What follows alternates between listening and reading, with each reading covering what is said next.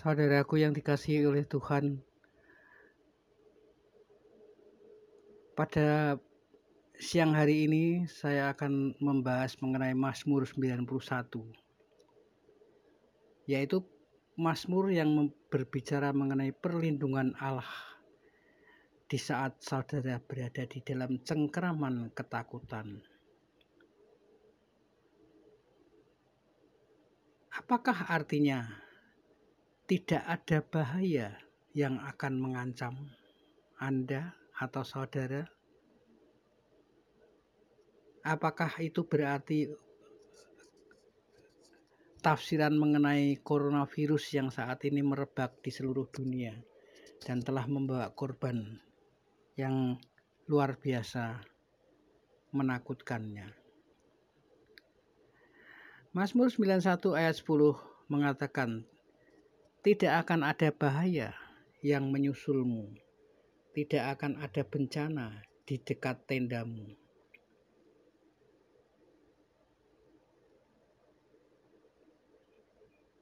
Apakah janji itu? Janji bahwa tidak akan ada bahaya. Tetapi apakah kita memiliki tafsiran yang benar ketika kita membacanya? Apakah tidak ada bahaya berarti tidak akan ada hal-hal buruk yang akan terjadi kepada saya dan saudara? Termasuk seperti masalah coronavirus atau COVID-19 yang seperti banyak ayat di dalam Alkitab kita mencoba membedahnya sendiri. Kita dapat dengan mudah kehilangan gambaran yang lebih besar dan makna yang sebenarnya. Nah, penting sekali untuk mempelajari ayat-ayat Alkitab di dalam konteks yang benar. Itu artinya kita harus pertama melihat perikop-perikop lengkap yang menjadi bagian dari ayat ini. Yang kedua, kita harus melihat bagian sebelum dan sesudah ayat atau perikop tersebut. Yang ketiga, lihatlah buku itu secara keseluruhan di mana ayat itu berada. Siapakah penulisnya? Manusia apa?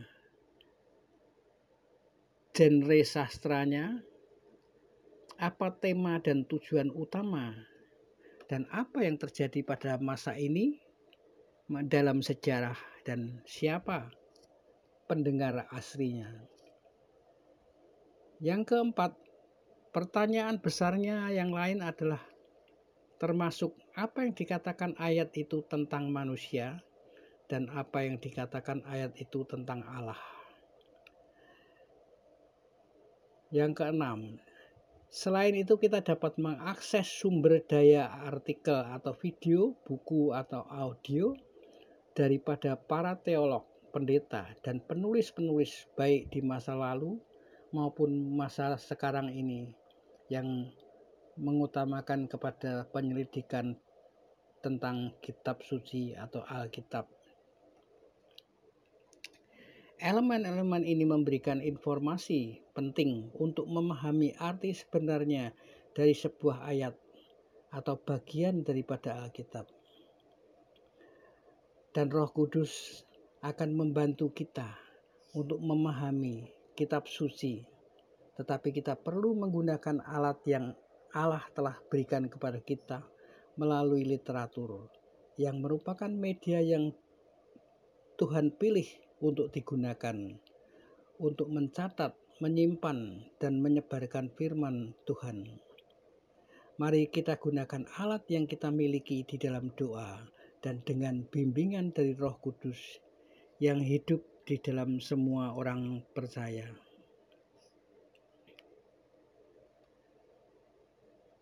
Saat kami mempelajari firman-Mu Tuhan, hari ini membantu kami untuk memahami makna yang telah Engkau tetapkan di dalam Mazmur ini.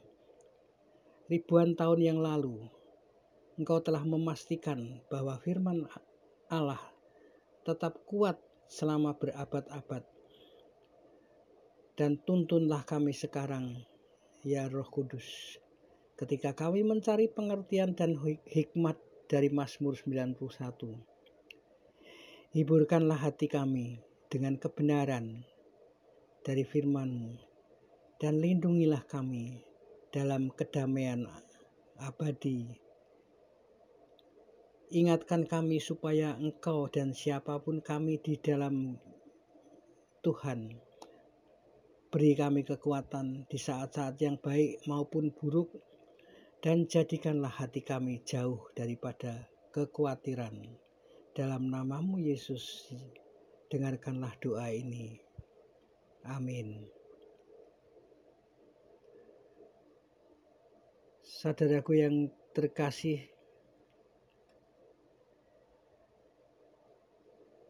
ada lima topik, ada empat, empat, empat topik yang akan kita pelajari dan yang pertama adalah janganlah takut 10 ayat tentang ketakutan dan kegelisahan mengingatkan kepada kita bahwa Allah itu berkuasa. Yang kedua adalah doa untuk perdamaian di tengah-tengah ketakutan akan pandemi coronavirus. Yang ketiga adalah doa yang kuat untuk coronavirus dan mereka yang sakit serta mereka yang dilanda kekhawatiran. Dan yang keempat, diamlah dan peliharalah bahwa akulah Allah. Arti dan janji di dalam Mazmur 46 ayat 10. Yang pertama mari kita mulai dengan membandingkan beberapa terjemahan dari Mazmur 91 ayat 10 dan ayat-ayat yang berikutnya adalah per perbandingan dari masing-masing ayat di mana beberapa terjemahan akan memiliki arti yang berbeda. Saya akan bacakan beberapa di antaranya. Yang pertama dari terjemahan New International Version mengatakan, "Tidak akan ada bahaya yang menyusulmu, tidak akan ada bencana di dekat tendamu. Yang kedua adalah terjemahan English Standard Version. Tidak akan ada kejahatan yang menimpa kamu, tidak akan ada tulah yang datang dekat kemahmu. Yang ketiga adalah terjemahan CSB mengatakan, "Tidak akan ada kejahatan yang menimpa kamu, tidak akan ada tulah yang datang dekat kemahmu." Lalu yang keempat adalah New King James Standard Version yang mengatakan tidak akan ada kejahatan menimpa kamu dan tidak akan ada tulah di dekat tempat tinggalmu. Lalu yang ke lima adalah dari terjemahan New Literal Translation yang mengatakan tidak ada kejahatan akan menaklukkan kamu, tidak akan ada wabah yang akan datang dekat rumahmu. Terjemahan-terjemahan ini sangat mirip dan kebanyakan menggunakan tiga set kata, yaitu kejahatan atau bahaya, kemudian wabah atau bencana, dan tenda, rumah atau tempat tinggal. Dan marilah sekarang kita akan membaca Mazmur 91 secara lengkap di dalam New International Version. Karena terjemahan yang paling banyak digunakan adalah New International Version. Beginilah ayat lengkapnya Eh, mohon Anda simak dengan baik-baik. Saya mulai. Siapa pun yang tinggal di naungan yang maha tinggi akan beristirahat di bawah bayang-bayang yang maha kuasa. Aku akan berkata tentang Tuhan, dia adalah tempat berlindung dan bentengku, Allahku yang aku percayai. Tentunya ia akan menyelamatkan saudara dan saya dari jerat unggas dan dari sampar yang mematikan. Ia akan menutupi kamu dengan bulu sayapnya dan di bawah sayapnya kamu akan menemukan perlindungan.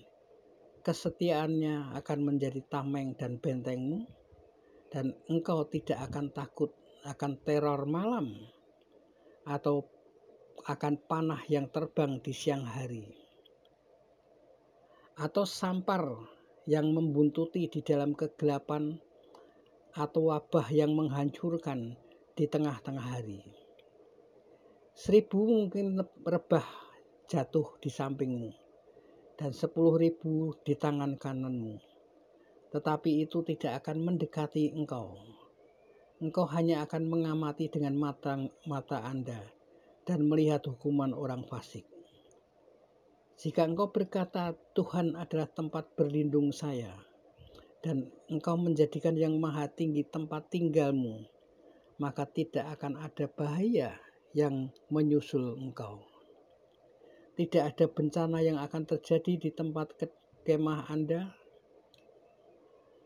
dan karena Dia akan memerintahkan para malaikatnya tentang kamu untuk menjagamu dengan segala caramu. Mereka akan mengangkat kamu di tangan mereka sehingga kamu tidak akan membenturkan kakimu ke batu. Engkau akan menginjak singa dan kobra. Engkau akan menginjak sungai eh, singa besar dan ular. Karena dia mencintaiku, kata Tuhan, maka aku akan menyelamatkannya. Aku akan melindunginya karena dia mengakui namaku. Dia akan memanggil aku, dan aku akan menjawabnya. Aku akan bersama dengan dia dalam segala kesulitan.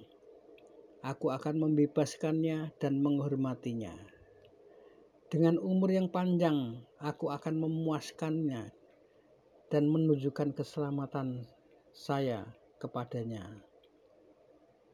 Aku akan melindunginya karena dia mengakui namaku dan dia akan memanggil nama saya, dan saya akan menjawabnya. Aku akan bersamanya di dalam kesulitan. Aku akan membebaskannya dan menghormatinya. Maka dengan umur panjang, aku akan memuaskannya dan menunjukkan keselamatanku kepadanya. Aku akan melindunginya, karena dia mengakui namaku. Dan dia akan memanggil aku, dan aku akan menjawabnya. Aku akan bersamanya di dalam kesulitan, dan aku akan membebaskannya dan menghormatinya. Maka, dengan umur yang panjang, aku akan memuaskannya dan menunjukkan keselamatanku kepadanya. Demikianlah bunyi daripada Mazmur 91 lengkap 16 ayat dan kita menginjak kepada topik yang berikutnya yaitu mengambil langkah kembali untuk gambar Mazmur yang lebih besar. Setiap genre di dalam Alkitab menghubungkan kebenaran Alkitab. Tetapi pasal-pasal itu memiliki gaya yang berbeda dan menggunakan alat sastra yang berbeda untuk menyampaikan maksud mereka. Memahami pasal-pasal itu dapat membantu kita memahami artinya. Apa yang kita ketahui tentang kitab Mazmur dan pasal-pasalnya? Kitab Mazmur adalah buku puisi yang berisi 150 puisi. Mereka ditulis sebagai lagu untuk penyembahan kepada Allah yang Maha Tinggi oleh umat Allah. English Standard Version Studi Bible mengatakan, Mazmur pada dasarnya adalah buku nyanyian pujian umat Allah. Mazmur mengambil tema dasar daripada teologi perjanjian lama dan mengubahnya menjadi lagu.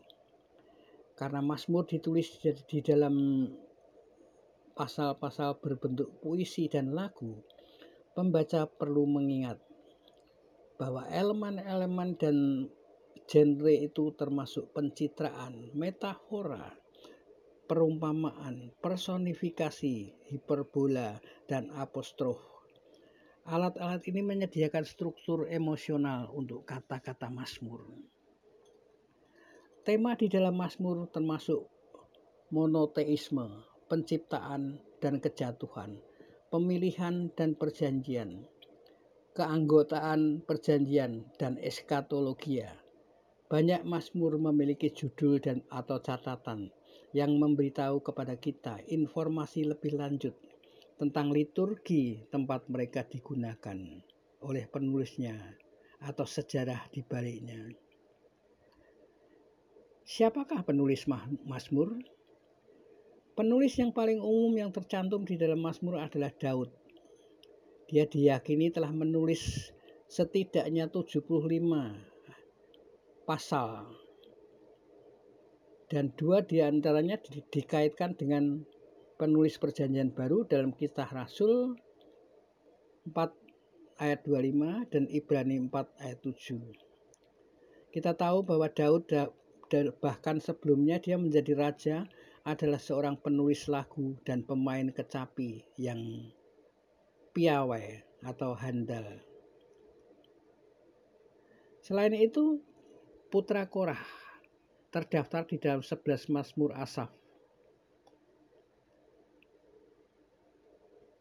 Dalam 12 Salomo juga disebutkan yaitu di satu Raja-Raja 4 ayat 32 dan mungkin di dalam dua kitab Musa yaitu Keluaran 15 Keluaran 1 ayat 18 Ulangan 31 sampai 33. Jadi satu Mazmur yang tersisa tidak menyebutkan penulis tertentu di dalam teksnya.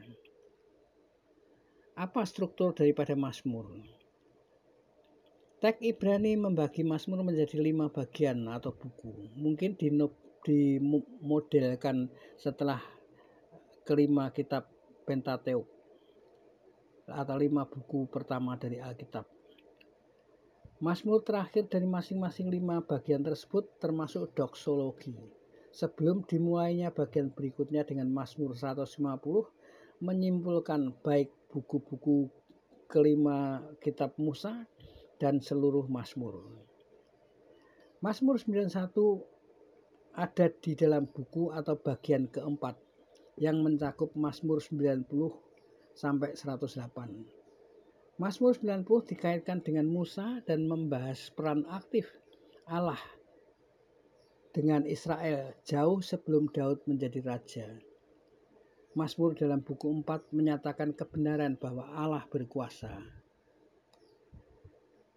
The New International Version Study Bible menjelaskan buku keempat menjawab keputusasaan dan di akhir buku ketiga, pada dasarnya dikatakan jika seseorang tergoda untuk mencari keamanan mereka pada Raja Daud, maka pada akhirnya akan kecewa. Mereka perlu memandang Tuhan sebagai perlindungan dan kekuatan mereka dan sebagai raja mereka yang agung.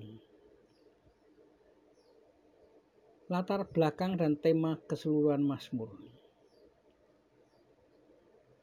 Kitab Matthew Henry Commentary mengemukakan bahwa Daud adalah penulis Mazmur 91.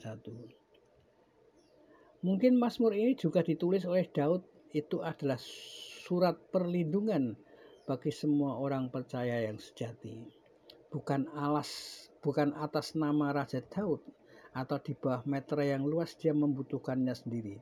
Terutama jika Mazmur itu ditulis seperti dugaan pada saat sampar yang dikirim untuk menghitung orang-orang, tetapi atas nama Raja segala Raja dan di bawah meterai surga yang luas.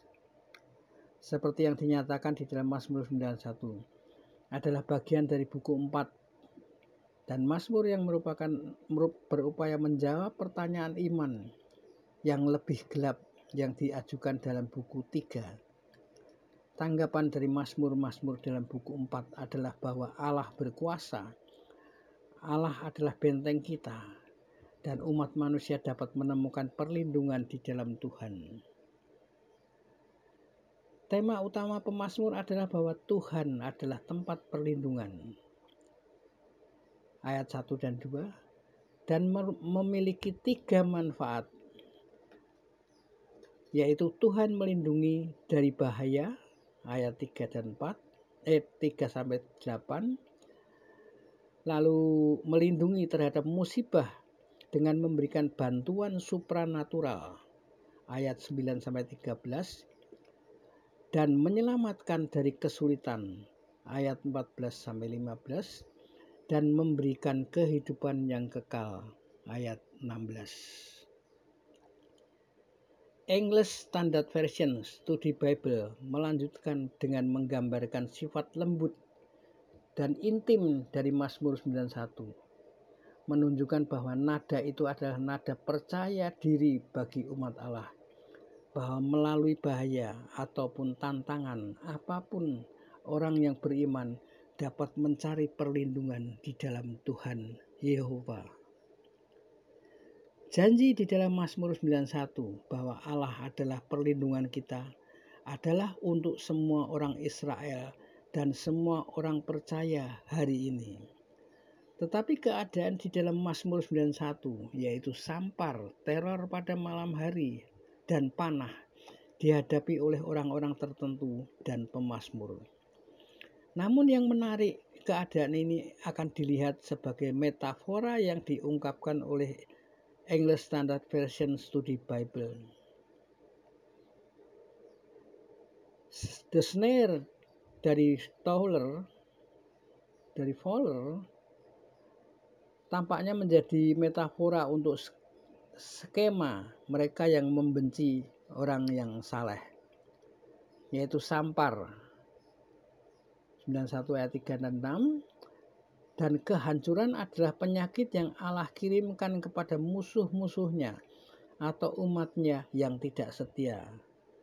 Lihat keluaran 5 ayat 3, 9 ayat 15, Imamat 26 ayat 25 dan ulangan 32 ayat 24. malapetaka dan teror dan panah bersama-sama dengan seribu orang rebah. Orang membayangkan Tuhan diserang. Jika Mazmur menggambarkan setiap situasi bahaya itu, jelas itu tidak benar. Orang-orang yang setia telah menjadi mangsa semua ini dan bahaya lainnya. Lebih baik mengizinkan Mazmur 91 ayat 8 untuk membimbing penafsiran menunjukkan bahwa kasus-kasus di mana peristiwa-peristiwa ini yaitu wabah pertempuran dikirim sebagai balasan kepada orang fasik. Apakah itu bukan Yahudi atau Israel di dalam kasus seperti itu umat beriman bisa, bisa yakin akan perlindungan Allah. Penyebutan tulah dalam ayat 10 mengingatkan pada tulah yang menimpa Mesir. Lihat kejadian 12 ayat 17, keluaran 11 ayat 1. Sekali lagi mengklarifikasi bahwa ini menggambarkan keselamatan orang beriman dalam satu waktu penghakiman Allah. New International Version Study Bible juga mengatakan bahwa jerat unggas adalah metafora untuk bahaya tersembunyi dan sampar mencerminkan kebalikan. Bahaya nyata dari kutukan perjanjian. Kita bisa lihat dari ulangan 28 ayat 21 dan lihat Raja-Raja 8 ayat 37. Mazmur ini mencatat bahaya di dunia dan bagaimana Allah melindungi umatnya yang setia. Dan dalam Mazmur 91 ayat 7 sampai 8, ayat-ayat ini mengajarkan bahwa Tuhan akan melindungi orang percaya dari penghakiman terhadap orang jahat. Tetapi mereka tidak menjanjikan perlindungan absolut dari setiap keadaan yang berbahaya. Sekarang apakah artinya eh, ayat Mazmur 91 ayat 10 dengan mengatakan tidak ada bahaya yang akan menimpamu. Mazmur 91 ayat 7 dan sampai 11. Seribu mungkin jatuh di sisimu dan sepuluh ribu di sebelah kananmu. Tetapi itu tidak akan mendekati kamu. Engkau hanya akan melihat dengan matamu dan melihat balasan orang fasik. Karena engkau telah menjadikan Tuhan sebagai tempat tinggal tinggalmu, tempat tinggalmu yang maha tinggi yang adalah tempat perlindunganmu. Maka tidak akan ada kejahatan yang akan menimpamu, tidak akan ada tulah yang menghampiri tendamu. Karena dia akan memerintahkan para malaikatnya mengenai kamu untuk menjaga dengan segala cara. Mazmur ini terjadi selama masa penghakiman Allah dan Mazmur ini jelas bahwa balasan bagi orang jahat adalah kehancuran di dalam ayat yang ketujuh. Tetapi mereka yang milik Allah berlindung kepadanya. Mazmur 91 ditulis oleh salah satu umat Allah. Kemungkinan besar adalah Daud. Agar umat Allah tumbuh secara rohani. Mazmur 91 ayat 9 mengatakan, Karena kamu telah menjadikan Tuhan tempat tinggalmu.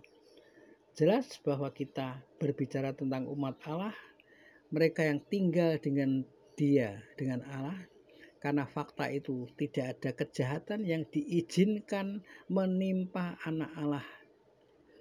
Di baris berikutnya, apakah itu berarti bahwa orang Kristen tidak harus menderita atau berjuang? Kejahatan atau bahaya yang dibicarakan di dalam ayat 10 bukanlah cobaan atau kesulitan yang sering menimpa semua manusia karena sifat kejatuhan dunia tetapi itu berbicara tentang kerusakan yang datang kepada musuh-musuh Allah atau bahkan hukuman kekal. Meskipun Anda atau saudara menemukan diri Anda, diri saudara berada di tengah-tengah badai, Tuhan menyertai engkau dan jiwa saudara aman di tangannya. Dalam menggunakan kitab suci untuk menafsirkan kitab suci, kita tahu itu harus menjadi kasus untuk penggunaan kejahatan di sini. Karena kitab suci dipenuhi dengan umat Allah yang menderita dan kemudian tumbuh dalam hubungannya dengan penderitaan itu. Komentar ringkas daripada sebuah buku yaitu Matthew Henry menyatakan apa pun yang terjadi tidak ada yang akan menyakiti orang percaya. Meskipun masalah dan kesengsaraan menimpa, itu akan datang bukan untuk sakitnya, tetapi untuk kebaikan. Meskipun untuk saat ini tidak menyenangkan, tetapi pedih. Mereka yang benar mengenal Tuhan akan menaruh cinta kepadanya. Mereka dengan doa yang terus-menerus memanggilnya. Janji-janjinya adalah bahwa pada waktunya akan membebaskan orang percaya dari masalah. Dan pada saat yang bersamaan akan bersamanya di dalam kesulitan. Tuhan akan mengatur semua keprihatinan duniawi dan melestarikan hidupnya di bumi selama ini akan baik-baik baginya untuk dorongan di dalam hal ia memandang kepada Yesus, dia akan hidup cukup lama sampai dia melakukan pekerjaan yang diutusnya ke dunia ini dan siap untuk surga. Siapa yang ingin hidup sehari lebih lama daripada yang harus dilakukannya oleh Tuhan, baik olehnya ataupun atas dirinya. Janganlah kita berpegang teguh pada janji palsu bahwa Allah tidak akan membiarkan kita menderita di dalam kehidupan ini, atau bahwa jika kita memiliki cukup iman, kita tidak akan menderita karena perkataan Yesus jelas bahwa kita akan memiliki cobaan di dalam kehidupan ini. Yohanes 16 ayat 33 mengatakan, Aku sudah memberitahu kepadamu hal-hal ini, sehingga di dalam diri, diriku kamu dapat memiliki kedamaian. Di dunia ini saudara mengalami kesulitan, tapi percayalah bahwa saya telah mengalahkan dunia kata Yesus. Sebagai gantinya mari kita berpegang teguh pada janji nyata bahwa meskipun kita mengalami kesulitan dalam hidup ini, jiwa kita tersembunyi bersama dengan Kristus dan ketika saatnya tiba, ketika kita menghembuskan nafas terakhir kita di bumi, kita akan bersama-sama dengan Tuhan. Perlindung, perlindungan Tuhan kita selamanya. Mazmur ini mengajarkan kepada kita bahwa kita tidak perlu takut dengan Tuhan sebagai pelindung kita. Kematian ke, kematian tidak perlu ditakuti oleh orang percaya. Paulus mengingatkan kepada kita tentang keamanan ke, ke, keamanan kekal orang percaya. Dia mengatakan, arahkan pikiranmu pada hal-hal yang di atas, bukan pada hal-hal duniawi. Karena kamu telah mati, dan hidupmu sekarang tersembunyi dengan Kristus di dalam Allah. Ketika Kristus yang adalah hidup Anda muncul, maka Anda juga akan muncul bersamanya di dalam kemuliaan. Itu ada di dalam Kolose 3 ayat 2 sampai 4. Komentar The Treasurer of David di biblestudytool.com membagikan dua kutipan ini. Pertama, tidak akan ada kejahatan menimpa kamu. Ini adalah keamanan di tengah-tengah kejahatan. Tidak seperti keamanan malaikat, keselamatan di dunia yang aman, tenang dan dan tenang. Tetapi tenang di dalam badai, ke keamanan di tengah kehancuran dan unsur-unsur kehancuran pembebasan di mana sesuatu terjadi yang lain akan hancur.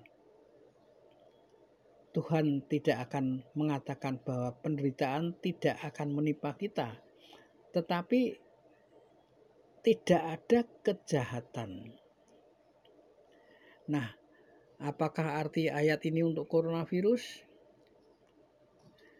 kejahatan dan bahaya tidak dapat memisahkan anak-anak Allah darinya, dari Tuhan.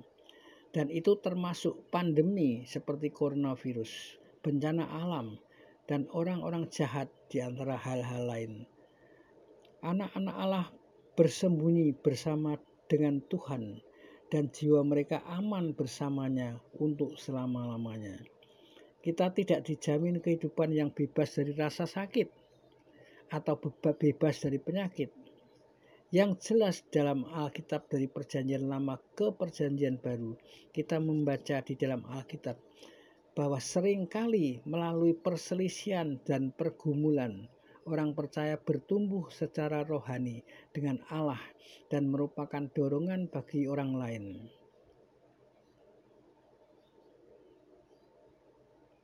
Nah, saudara yang di, dikasih oleh Tuhan, artikel ini sangat menguatkan kepada kita bahwa apa dari yang disebut makna di dalam Mazmur 91 merupakan suatu ayat-ayat Alkitab yang diberikan oleh Tuhan untuk memberikan kekuatan kepada kita pada saat kita mengalami kesusahan di dalam dunia ini.